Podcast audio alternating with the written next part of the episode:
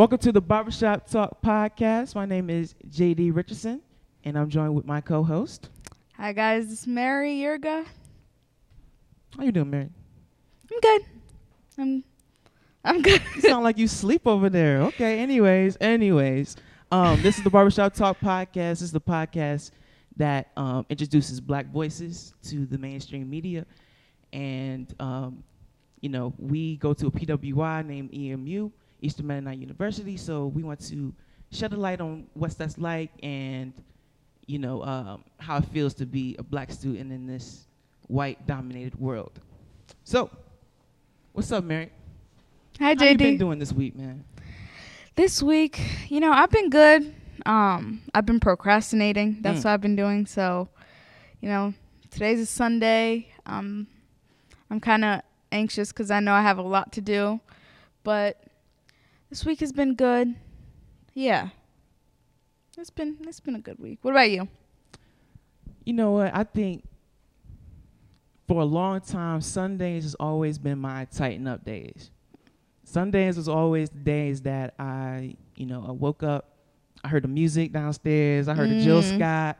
It was time. Mm. It was time to clean. It was time to clean. So I'm definitely in that mood right now, and um, just like you, man, I've been oh my god procrastinating so hard. Like this Yep. is like a break or something. I'm on break right now. Everybody's at school. I'm on break. So I don't know about y'all. I'm on break right now. But um, but today I, I you know I feel this this new energy coming in. So I'm definitely about to get back on my work, get off my little break, and uh, you know start catching up. Man, I've been procrastinating really hard, man. It's crazy, but you know I feel like I needed a little break from everything. You understand? No, I totally get that. I totally do. You know, we had that um what is it? Our fall pause that our one day break. And even on that break we still did schoolwork. So that wasn't a break. That was not a break. I But- still had class on that day. Honestly, that shit was trash. But um yeah, I need a break. Mm, honestly, honestly. And then I was looking at the, um, the calendar, the EMU calendar, and it was saying that because I was under the impression that when we are done in in-person class around November Mhm. near Thanksgiving, that we won't, you know, have school. And I, I checked it, and I was um, I was unhappy. I was like, oh Mhm. my god, we still going? Mhm.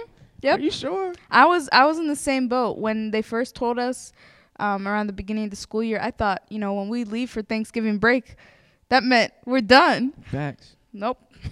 so why they take that whole break away from us, the fall break? Listeners, if you don't know, usually we have a fall break around, you know, around this time actually, like the Mhm. the week of the twentieth or whatever.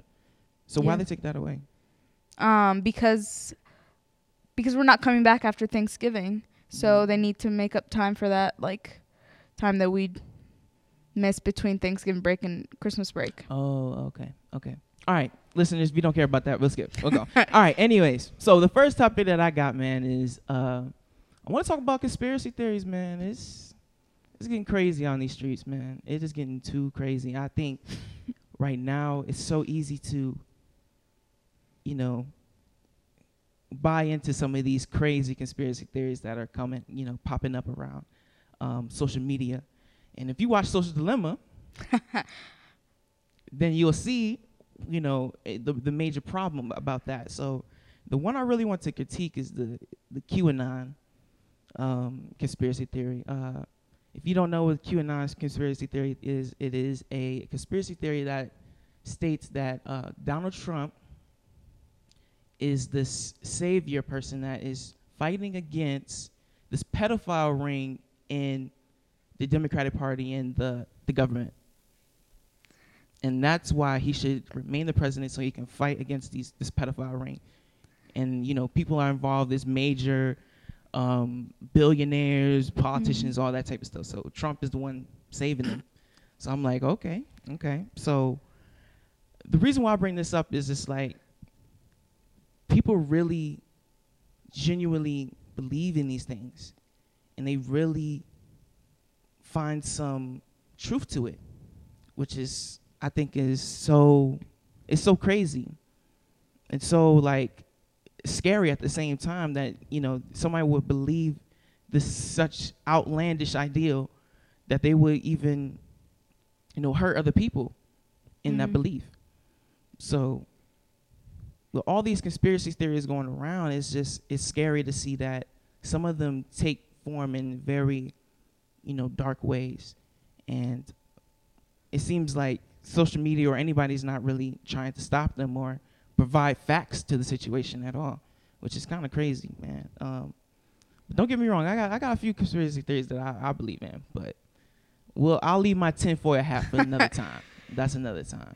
No, but can I just say, well, first of all, the idea of Donald Trump being a good person in general is a crazy conspiracy big theory. cap. Big cap. Um, second, I actually, so I actually, it's um read and like watched this documentary about this whole pedophile ring conspiracy, like Pizzagate. Um, Pizzagate. and one of the documentaries that I watched really did like s- like it seemed really realistic. But then I was like they they kind of sounded like they they were using that to make Trump seem like this good guy. And I was like, "Wait, I thought this was about, you know, helping children." Um and then also you cannot tell me Donald Trump, you know, he he and Jeffrey Epstein were Jeez. tight. They were friends. He they said were it. chilling. We saw his the own- pictures. He said it. His own words. He said, "Me and Epstein, we both like young women." Mm. Yep. So that's all I gotta say.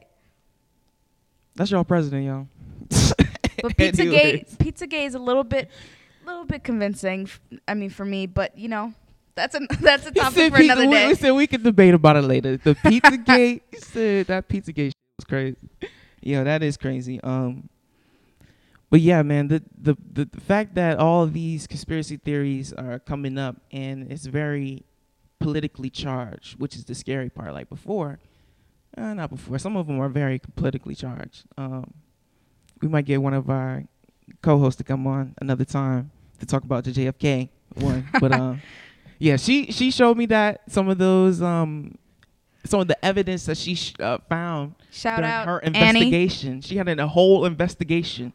And then she presented to me in a whole PowerPoint slide and everything saying how JFK was um, was an inside job. And I was like, yo, you're very convincing. I get you on the pod. So the next time we're gonna put our tinfoil hats, we're gonna have a whole podcast on whole just conspiracy theories, Mhm. honestly. Because we can go into a whole deeper, darker rabbit hole. Um but next I wanna talk about I wanna talk about your mans. You saw your My mans on the on the debate. Mm.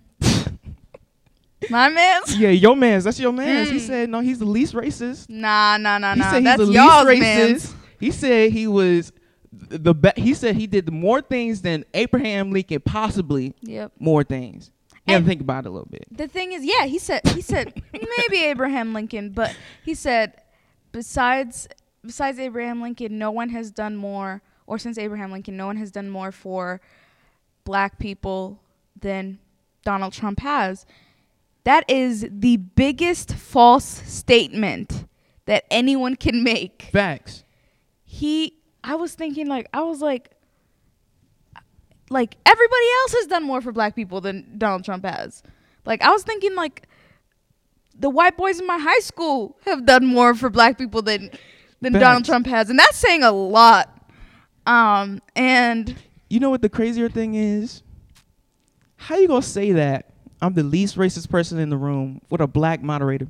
Exactly, Like, come on, bro. That's so crazy. That is so that is so wild, man. and he dead at like he said he said i don't care who's in the who's in the audience i just know i'm the least racist He said it's dark. I can't see them, but I Yep. know.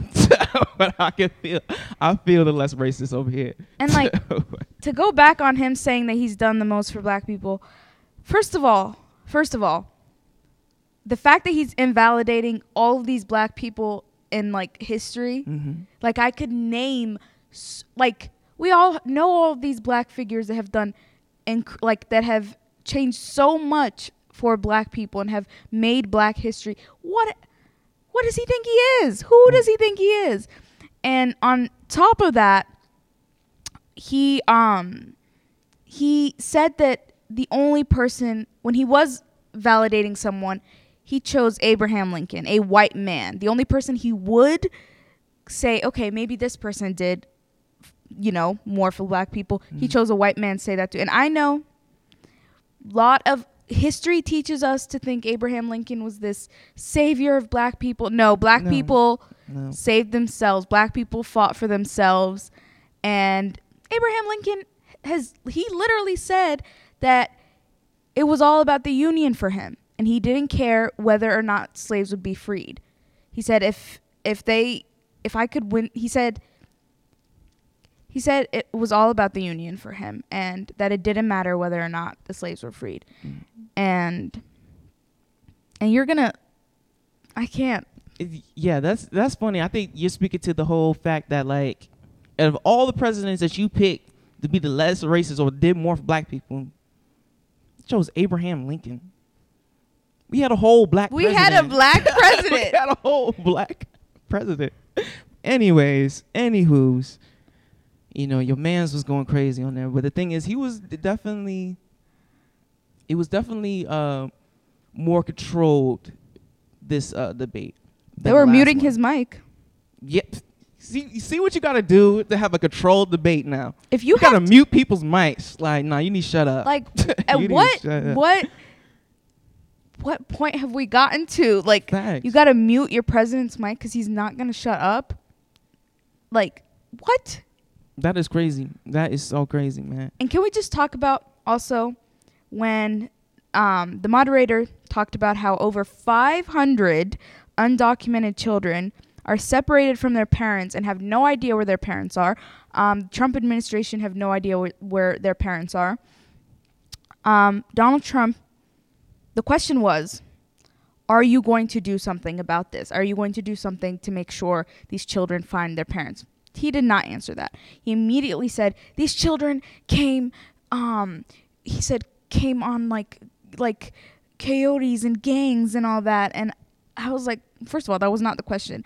But second of all, Biden kind of he went off after that. He was very like he was very angry about that and then he said to him like you have over 500 children who do not have their parents right now. Mm. And then Donald Trump, he said this on live television. He said, "Good." Replay the clip. He said, he said "Good." replay the clip. He said we all watched it. Yep. We all seen it. Yo, that is crazy.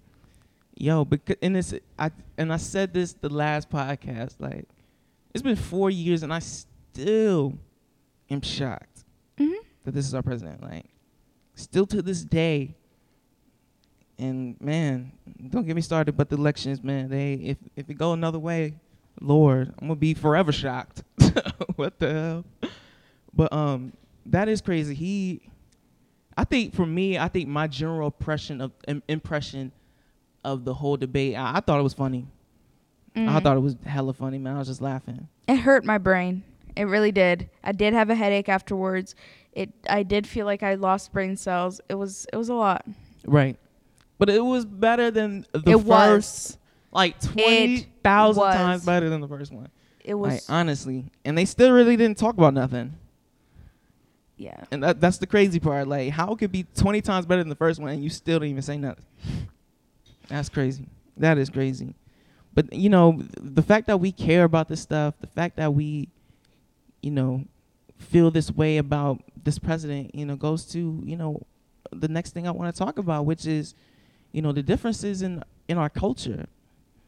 Um, honestly, living in Harrisonburg, being in the EMU community is it's such a, it's a culture shock for me personally and a lot of our black students that come here um, you know living here is such a total left field of what we know and what we're used to like i'm from um, i'm born and raised in detroit but I'm, you know my family is military so i moved from city to city i've been to chicago i've been to um, ohio, um, ohio cleveland I've been to, you know, I, currently live in Virginia Beach.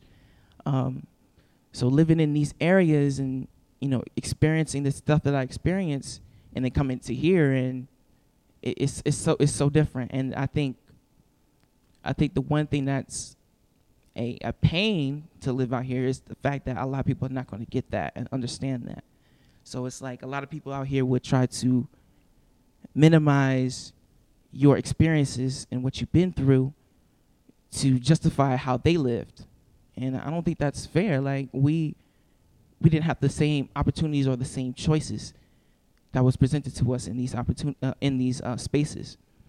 And I think a lot of people don't get that, man. It's and it's sad, man, because it's you know I want to you know be my 100% true self, but I can't do that out here because that would make certain people uncomfortable. But the thing is, that's all I know. That's all I grew up on. That's all I am. So, you know, the the fact that we're living out here, it it is a major culture shock, and um, I want to name that. I want to voice that, and I want to make the community aware of that, so we can, you know, start to better understand where we're coming from, and being more accepting of who we are, instead of accepting of the qualities that you think a good black person should be. Mm. But that that's my little my spiel on that, man. How you how you feel about living out here in Harrisonburg? Like what what is your story and like um do you feel the same culture shock that some of us are feeling? I well, I just want to say first, it takes a psychological toll on a person to do that, to try and be someone else in order to survive Yeah. in a community. And that is not fair, but that's reality for so many black people. That's just reality for black people in America. Um, I am not African American. I'm from Ethiopia and like but coming here I didn't realize how how much white people and their over dominating culture really affects you Mm-hmm. when you're not white. Like I- still feel like I have to be a certain way so they don't so they don't think of me in a certain way if that makes Right. sense, you know.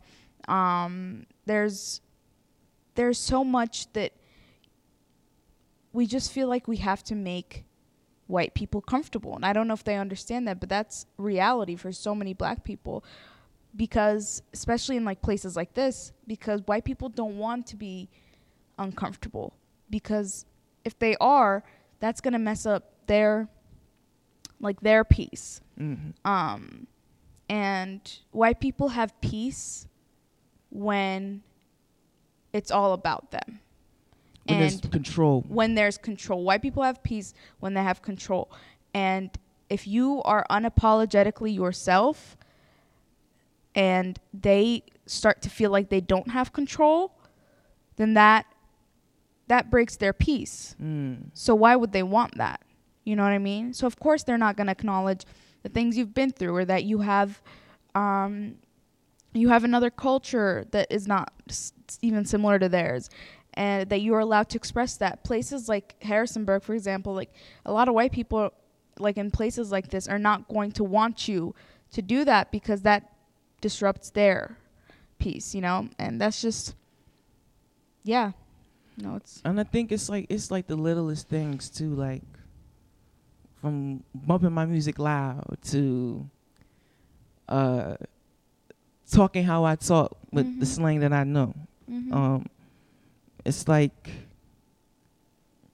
just generally just walking around that Mhm. that bothers people for some reason. But Mhm.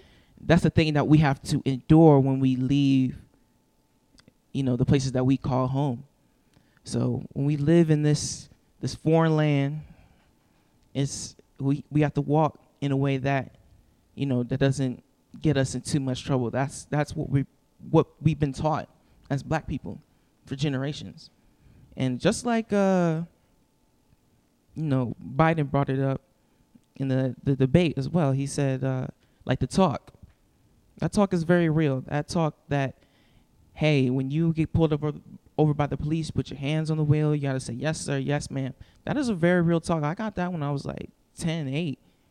Like it's it's real like that.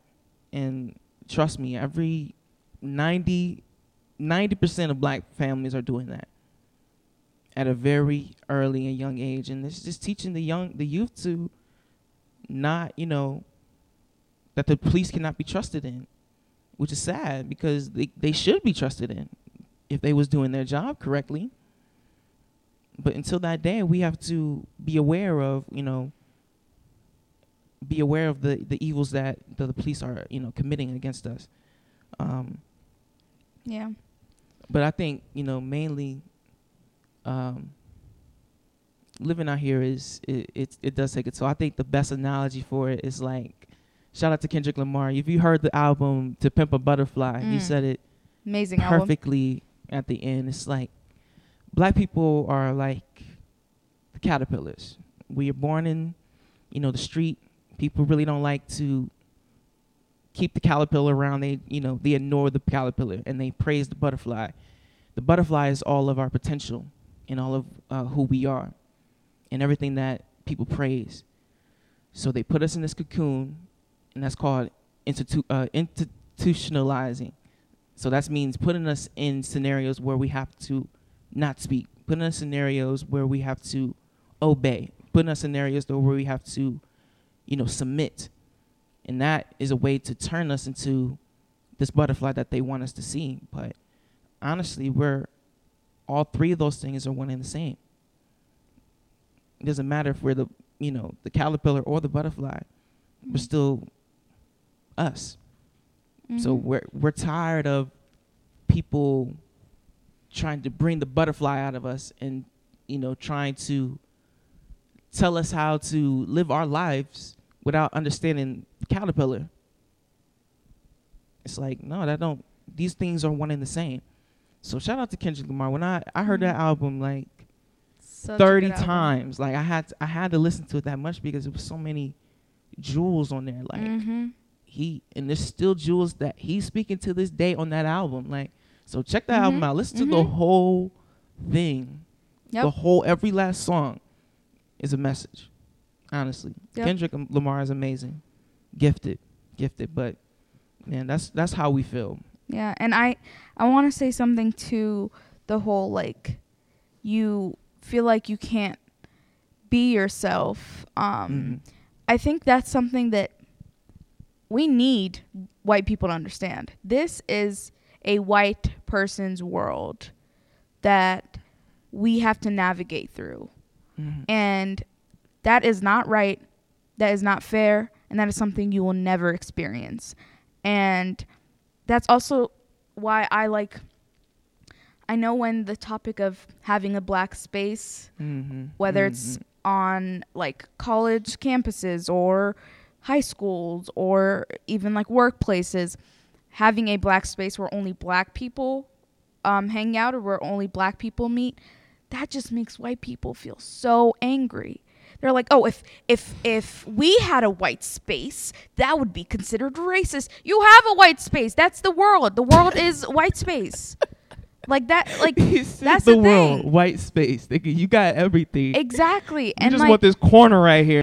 Like, Exact- damn, like and that just angers them and it's like think about it black people have to navigate through your world every single day trying not to trying to survive every Honestly. single day and meaning a space where they can be them, themselves that is so valuable so that is something i always try to let people know um, never ever to invalidate a black person or a person of colors um, need to be in a space with other people in their community. mhm. Like it is a real need, and no white people, you don't need it.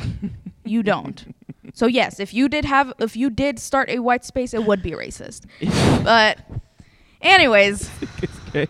Yes, you're right, Mary. You're going in on them. you're going Yeah. in on them. Yes, I love that. I love that.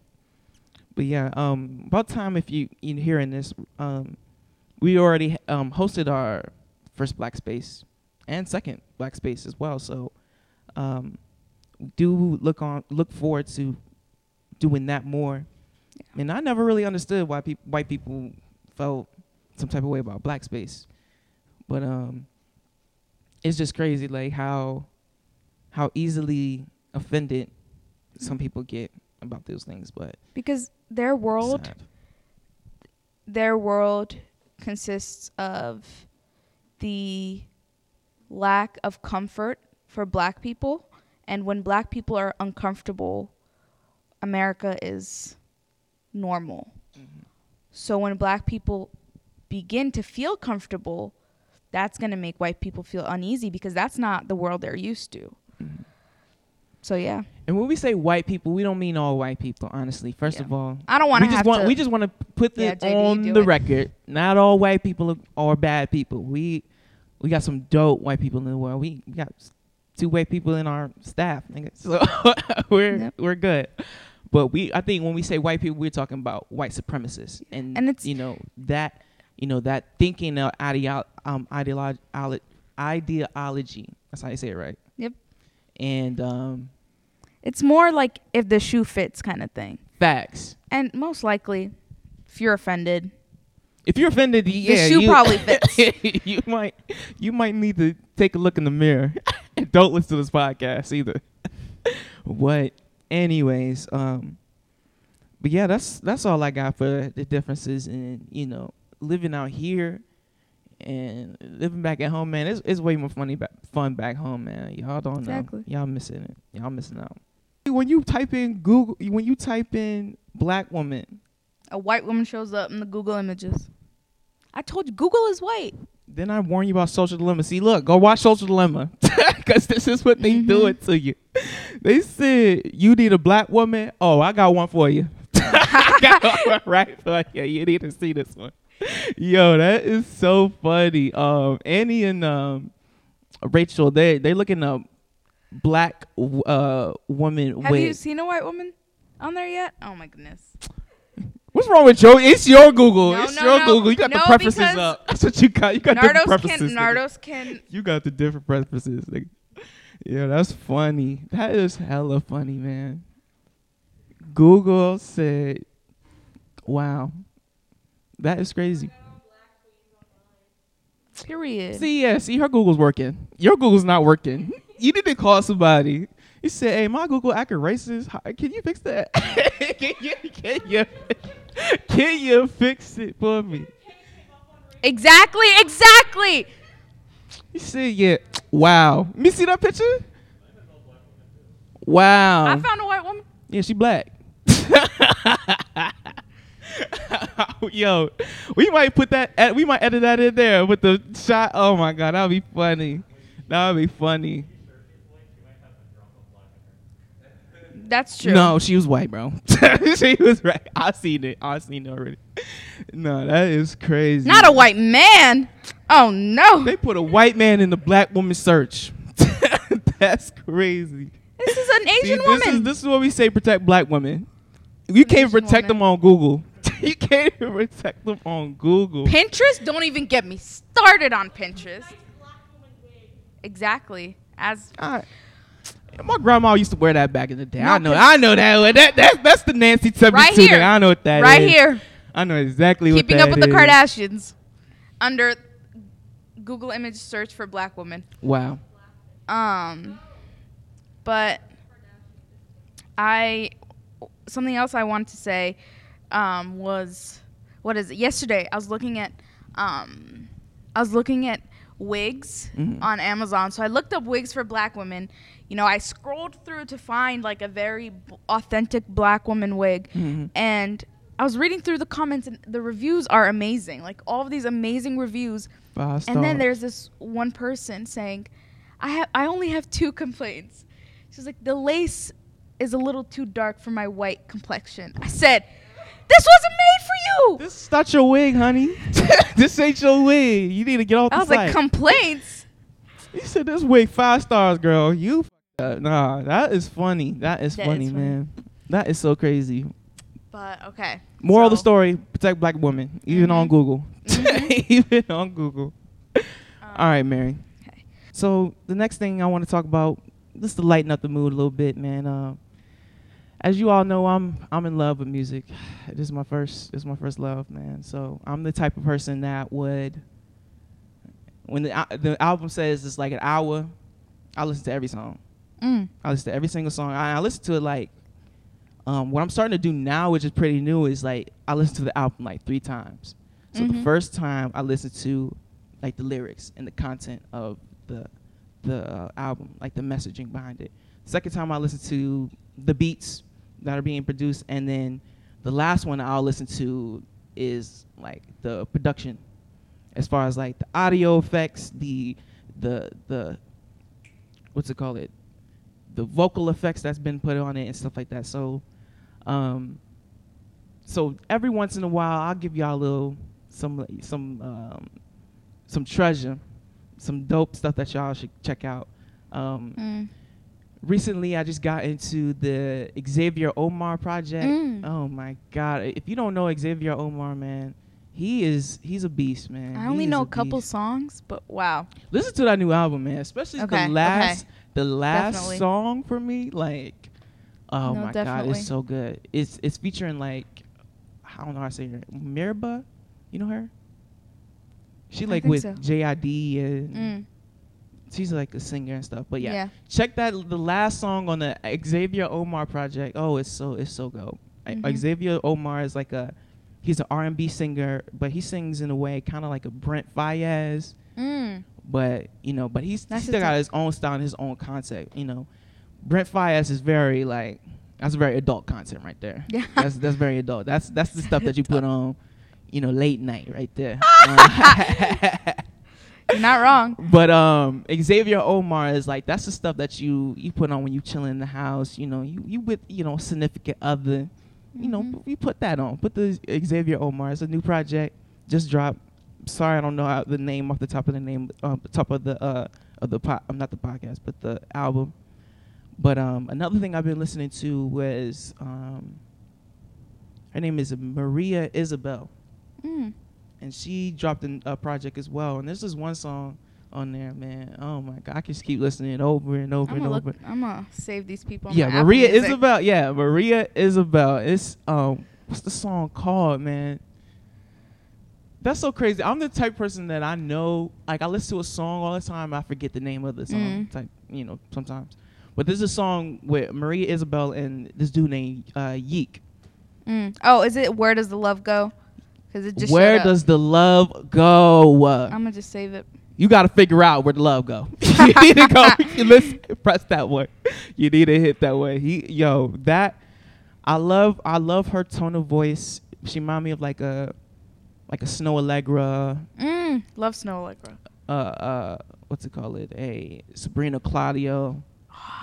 Those two like put together. That's her voice. a- and then You Yeek, know I'm about to listen. and then Yeek come in there. He got like a, uh, like the audio effects is kind of like a Ty Dolla Sign mm.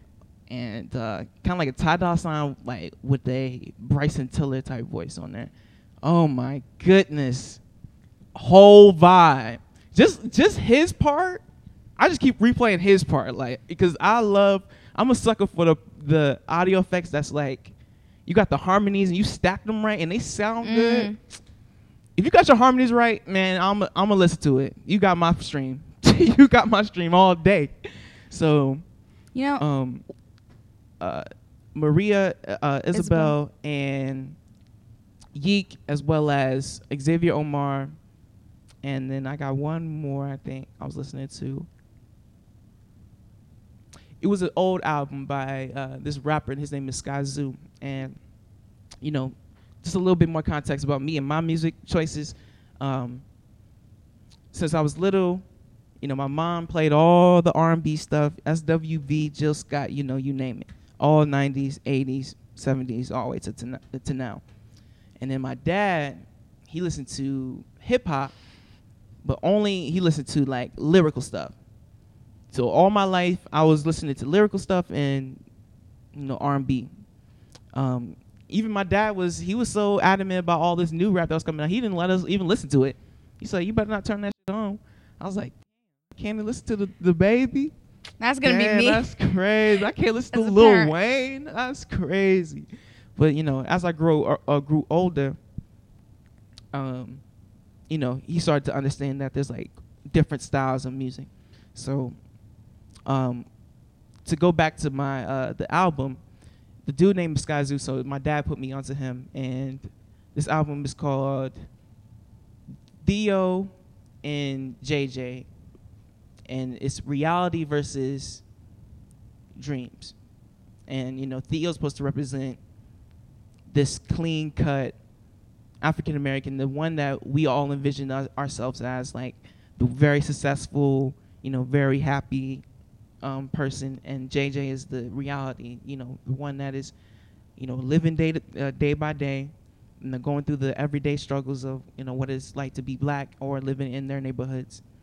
Um, and that that project, even though it was short, it was very it was very dope. I had to listen to it like five times to you know get the whole concept of it. But um, yeah, definitely check out Skyzoo. If you lyrical, you love lyrical stuff. Mm-hmm. If that's some of you listeners, and if you want to get in, introduced to lyrical stuff, definitely check out Skyzoo, Theo versus JJ. It's been like I think it came out like 2007. So yeah, I had to go back and check that out. But those are my music recommendations, and um, you know you'll be hearing more about that in the future on more podcasts because there's never enough music, especially nowadays. I mean, when you say when you talk about harmonies, I just have to, you know, I just have to say this. But so if you know me, you know I love Ariana Grande, Mm. and she's she's mainstream now. Well, I don't want to say that, but you know, everyone knows her and stuff. Everyone thinks like this is just you know pop, pop, you know, pop star music. But um, I'll just want I just want to say I've been here from the start. Mm. I've been here since she she was doing covers on YouTube. Um, but her harmonies are absolutely insane, and I feel like people do not pay attention to the production of her music because they're like, "Oh, this is pop. That's it." You listen to the like dance part of it, and it's really not a lot of like pop dance. It's more like pop R and B. Um, and by the time this podcast comes out, her new album Positions will be out, so y'all better stream that. But she does a lot of pop R and B, and it's so good. And the productions are so good. Like her music started making me like pay attention more to like productions and harmonies. Like it's harmony after like it's vocal after vocal, like after vocal, and it's just like everything stacked together. And she says a lot. a- Many, many times that that is her favorite thing to do. She loves stacking up her vocals and she does it herself.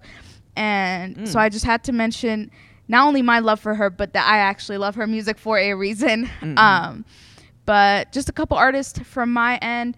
If you don't listen to Jessie Reyez, please do. I love Mm, Jessie Reyez and her Jessie. her new album is so good. I think it's incredible. I love her voice. I love her lyrics. Um, I'm trying to think who else. Um, not anyone that's like made new music recently, but like Daniel Caesar is my favorite male Caesar. artist, and I guess he's he's becoming more f- famous and a little more mainstream now. But nah, that man, he has there are there's not a single skip in his entire discography. Not a single skip. Listen to Daniel Caesar. But yeah, that's just those are my recommendations. I would debate that, but anyways. Whoa, whoa, whoa, whoa. You've got to skip from Daniel Caesar. you got it. Um. Okay. I love. I love Daniel Caesar. Um. Mainly, primarily because the tone of his voice is different, hmm and he makes that work for him. So I definitely like the use of um that his tone, but mm, some songs, some songs are questionable. But but the thing is, I'm not a big I'm not a big Daniel Caesar fan. Probably the farthest I'll go is the the Freudian what what is it called? Freudian. Yeah, Freudian. That's, I listened to the album. His second album is better. Oh, for real. Mm-hmm. And what is that one called? It's called Case Study 01. Case Study 01. Case Study 01. Okay. And that that came out a long time ago. And that's the thing with like music now. Like so much music comes out, like you miss it.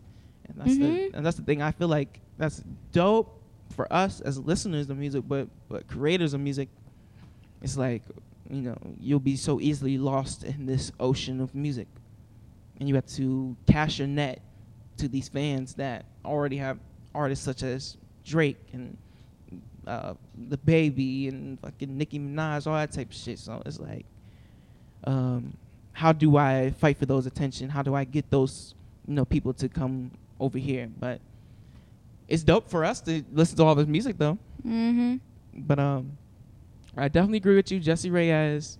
Definitely got my eye on her. She is dope. I think my number one thing with like vocals, it just come down to tone at this point now. Mhm. Like anybody can really sing. I was about to say, yep.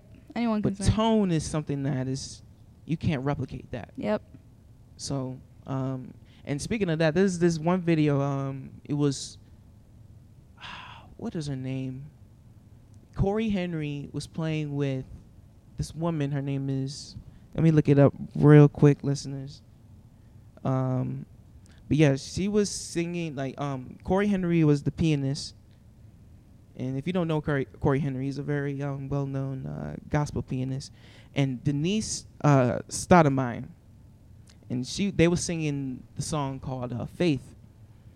Um, I suggest everybody look that video up. Cory Henry, Denise Stoudmire, Faith.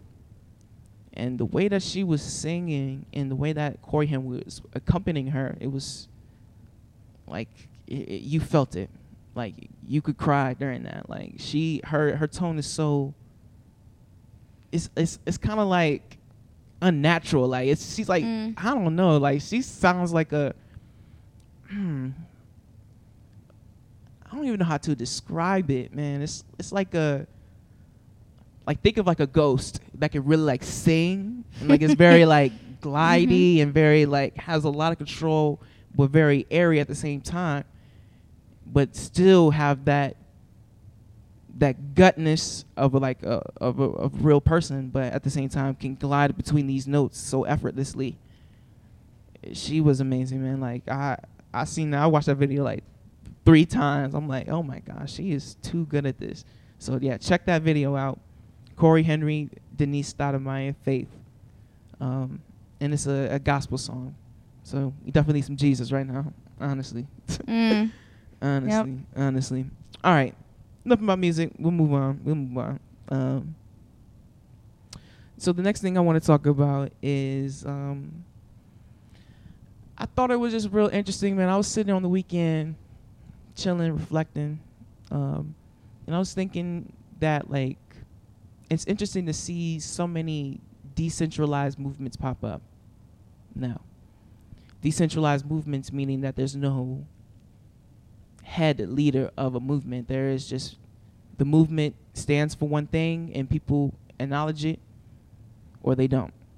So, for example, like the Black Lives Matter, there was no MLK to run it. There's no Malcolm X that runs Black Lives Matter. It's a statement that, you know, is a rallying a rallying call for black people to fight for their their lives and fight for their rights. The Me Too movement is another, you know, version of these decentralized movements. And um, I was just thinking and wondering, like, is this a consequence of our our era today? And us being young in the internet age, or is this something that has always been happening and history rewrote these decentralized movements to have these prominent figures lead them? So, wh- what's your thoughts about that? Because I'm I'm puzzled. Yeah, no, it's it's not really something I've thought about, but since you mentioned it, like um like you mentioned it to me earlier, like it's just I think it's so interesting because like yeah.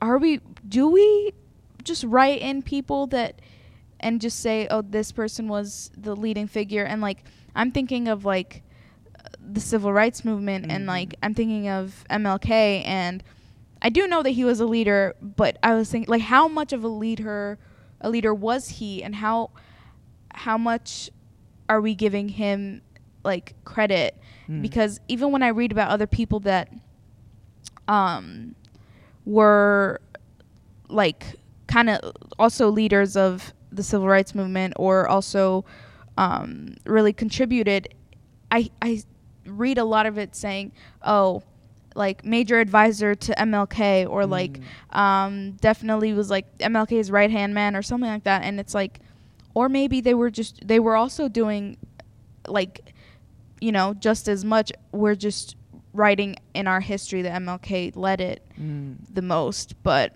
I don't know. I definitely do think that it that if I do think it's more, it's way more decentralized now, and I Mhm. agree that it's because of the era that we're in and you know like it's not hard to organize when you have the internet nowadays. Mhm. Whereas back then, you do you do need a person or a group of people to organize more people Mhm. and to get people on the same page, and you know. But yeah, what about you? I think now that you that we're speaking about this and I'm hearing your comments, I feel like I feel like it was always decentralized. Mm-hmm. I just think that the build up and the prominence of these these leadership figures is to I feel like that's a way to deter organization. And I mean this I mean that by saying this. Um, once you put a Martin Luther King in charge of the whole civil right, civil rights movement, you start to entertain the thought that this person was a leader amongst millions of people.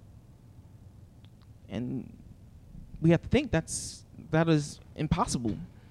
He didn't go to every neighborhood and say, "Hey, I'm MLK, come join me." He didn't do that. And it took the work of many leaders in many communities to join up. And I think it was just an easier way to say that, hey, if you want to organize to this scale, to this magnitude, to do something very pro- positive and very progressive in this country, you need to gather up, you know, the masses by yourself. And I, I do not, I, I hate that messaging. I think it's unfair. Mm-hmm.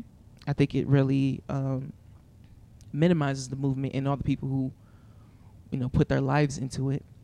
So I always think it was decentralized. I just think it was a way to, you know, stop us from, you know, organizing again. So I think this go around is going to be a little different because we have the receipts. Mm-hmm. So I, I think it was easier to do that back then because, you know, we didn't we didn't film everything. We didn't write everything down. So it was easy to mold that story into something that makes sense like that. And you know, I think when you mold a story like that, it's like we said in the Mark interview. He- Now he's become this this savior that people we could speak on, and we can compare ourselves to, without really knowing the implications of that and what that really means. Mm-hmm.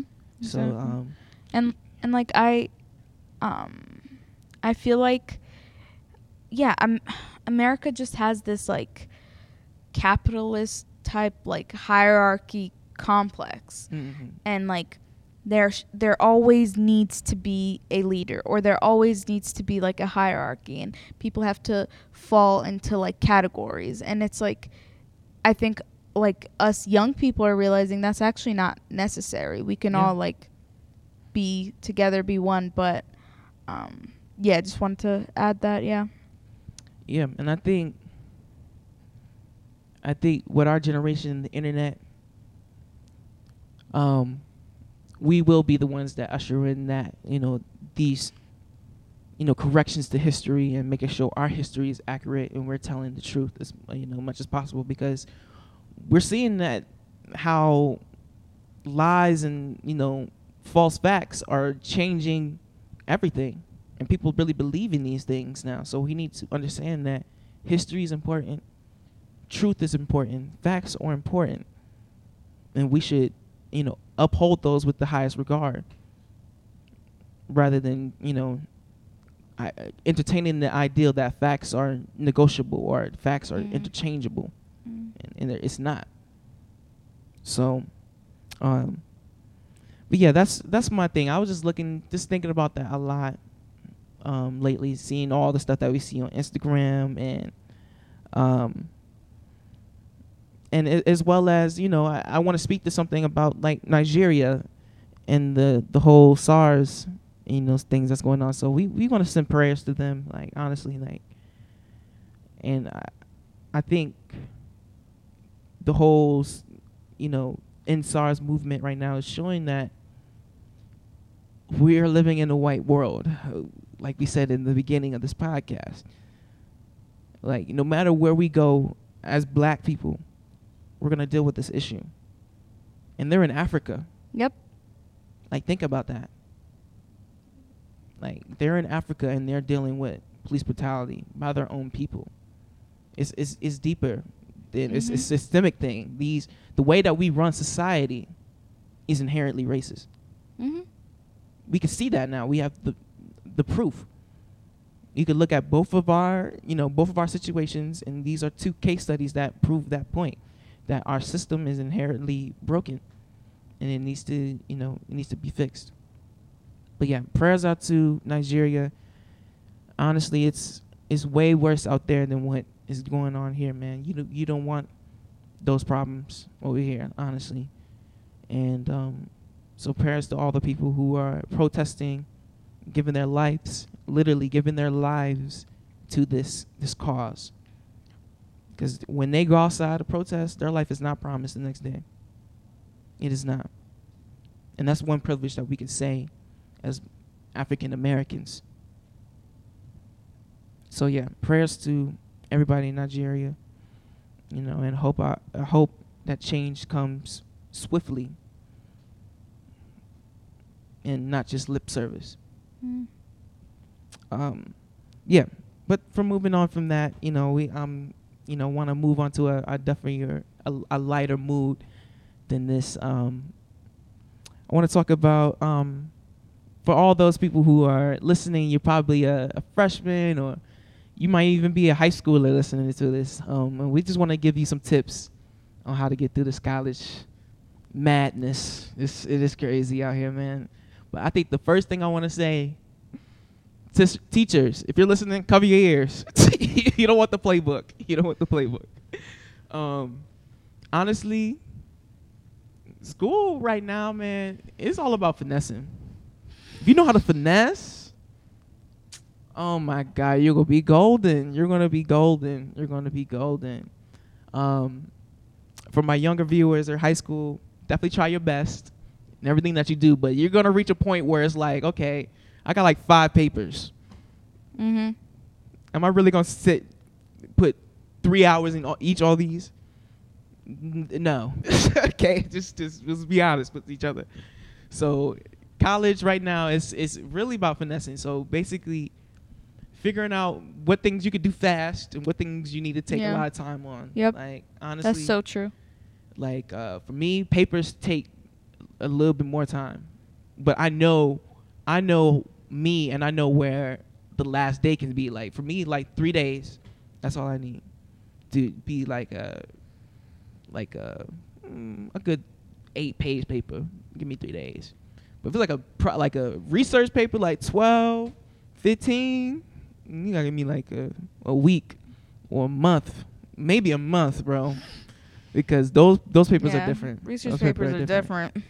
Those papers Mm-mm. hit different. Um, so number one, finessing, know yourself, so you know how to get through each assignment that you have. Um, number two, it's okay to take breaks, but be cautious with your breaks. Yeah. Be very cautious with your breaks because that could turn into something something called procrastination. Now we all know that. We all know procrastination too well. So it's okay to take breaks. Don't judge yourself too much.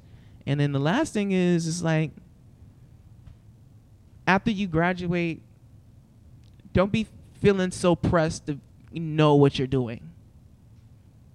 Like, I know people that didn't do their job until they was 28. A lot of people will graduate and go into jobs that have nothing to do with their majors. Like me.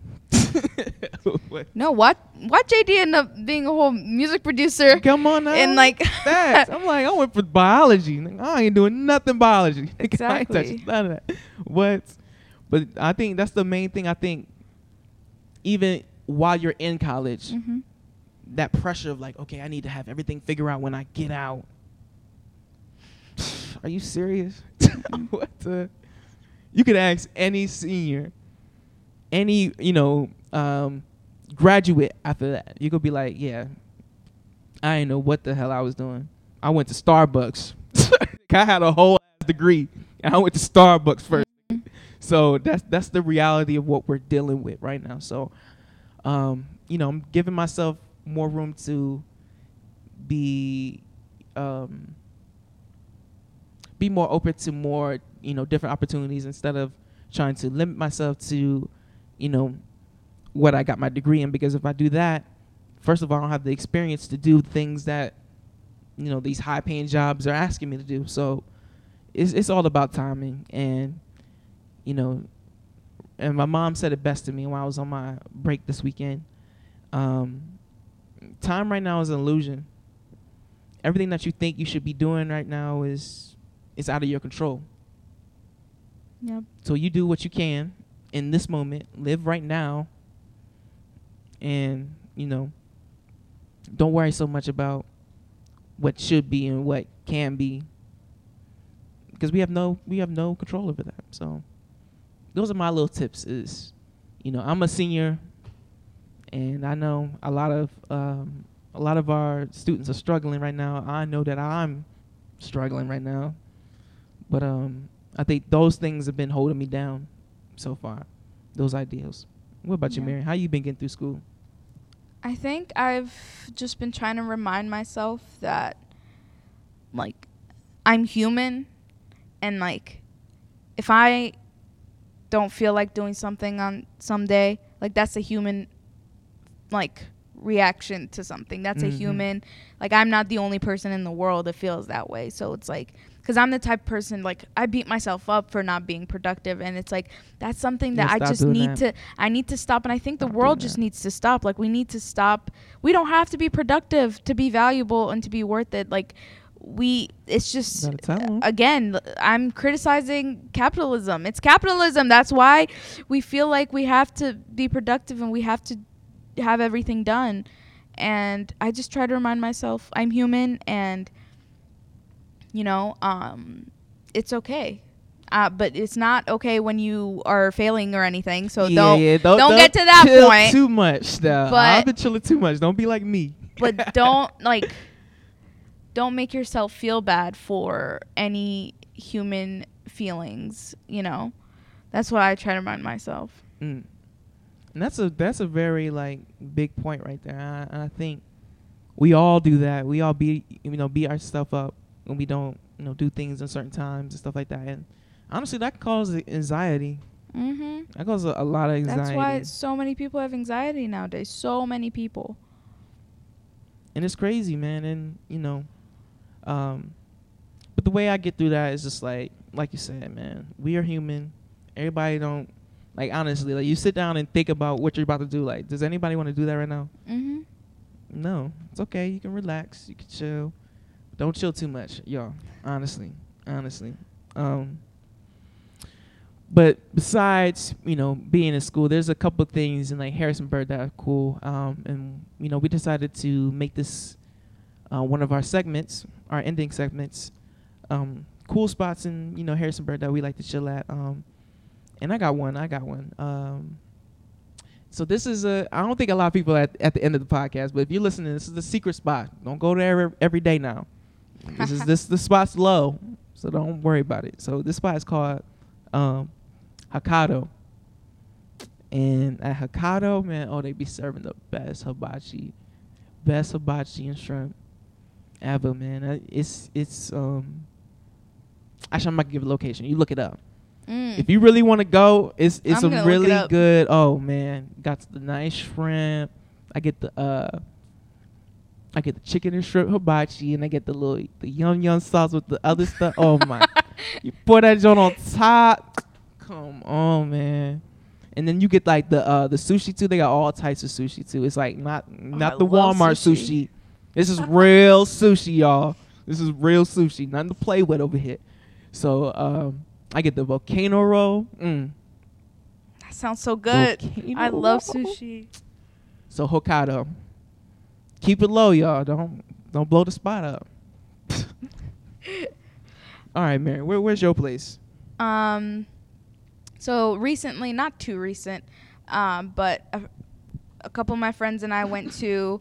I feel like this is like popular, but like the Taj of India. Yep. Like, yep. I've been there. I feel like you've passed by it or you see, but I don't know how many people actually have sat and like, like eaten there. Haven't been in there. It it does depend whether or not you like Indian food, but I loved it. I loved it so much, Mm. and um, it's just so good. the The servers are so so nice, and like they have like outdoor seating, Mhm. so like you can social distance and stuff.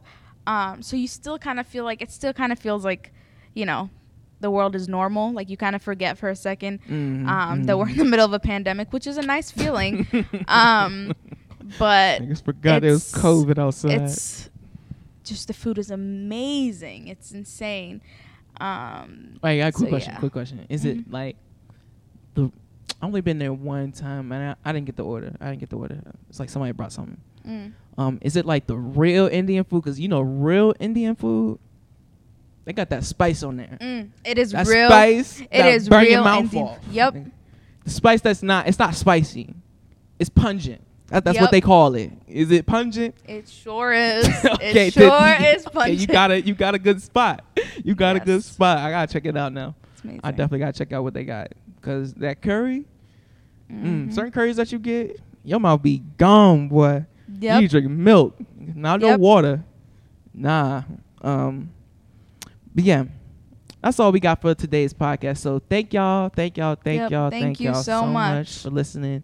Um, we definitely been getting feedback um lately, and we hear y'all. We're trying to, you know, promote more comments um in our YouTube. We're also transitioning into um, creating just the audio version because I hear a couple of people want to do that because I know a couple people don't want to have YouTube open all day and they want to do other things. They Mm. want to just listen to us, which I totally understand. So we're transitioning to um, Spotify and Apple Music in the near future. Probably the next podcast that will be featured on there. So we'll announce that on our Instagram. Um, call to action things we gotta um, we want you to do go follow our instagram at bsa at emu um, bsa underscore emu um, also subscribe comment and like on our youtube yes, please. We love feedback. We do we do we do. And we want us we want you guys to be just as w- with us in this journey as Yeah. anybody else. So you guys are definitely part of this ride. So we definitely want to hear feedback from y'all. And so we can keep making this podcast more enjoyable for y'all. Thank y'all again. We'll see you on the next Yep. podcast. See ya. peace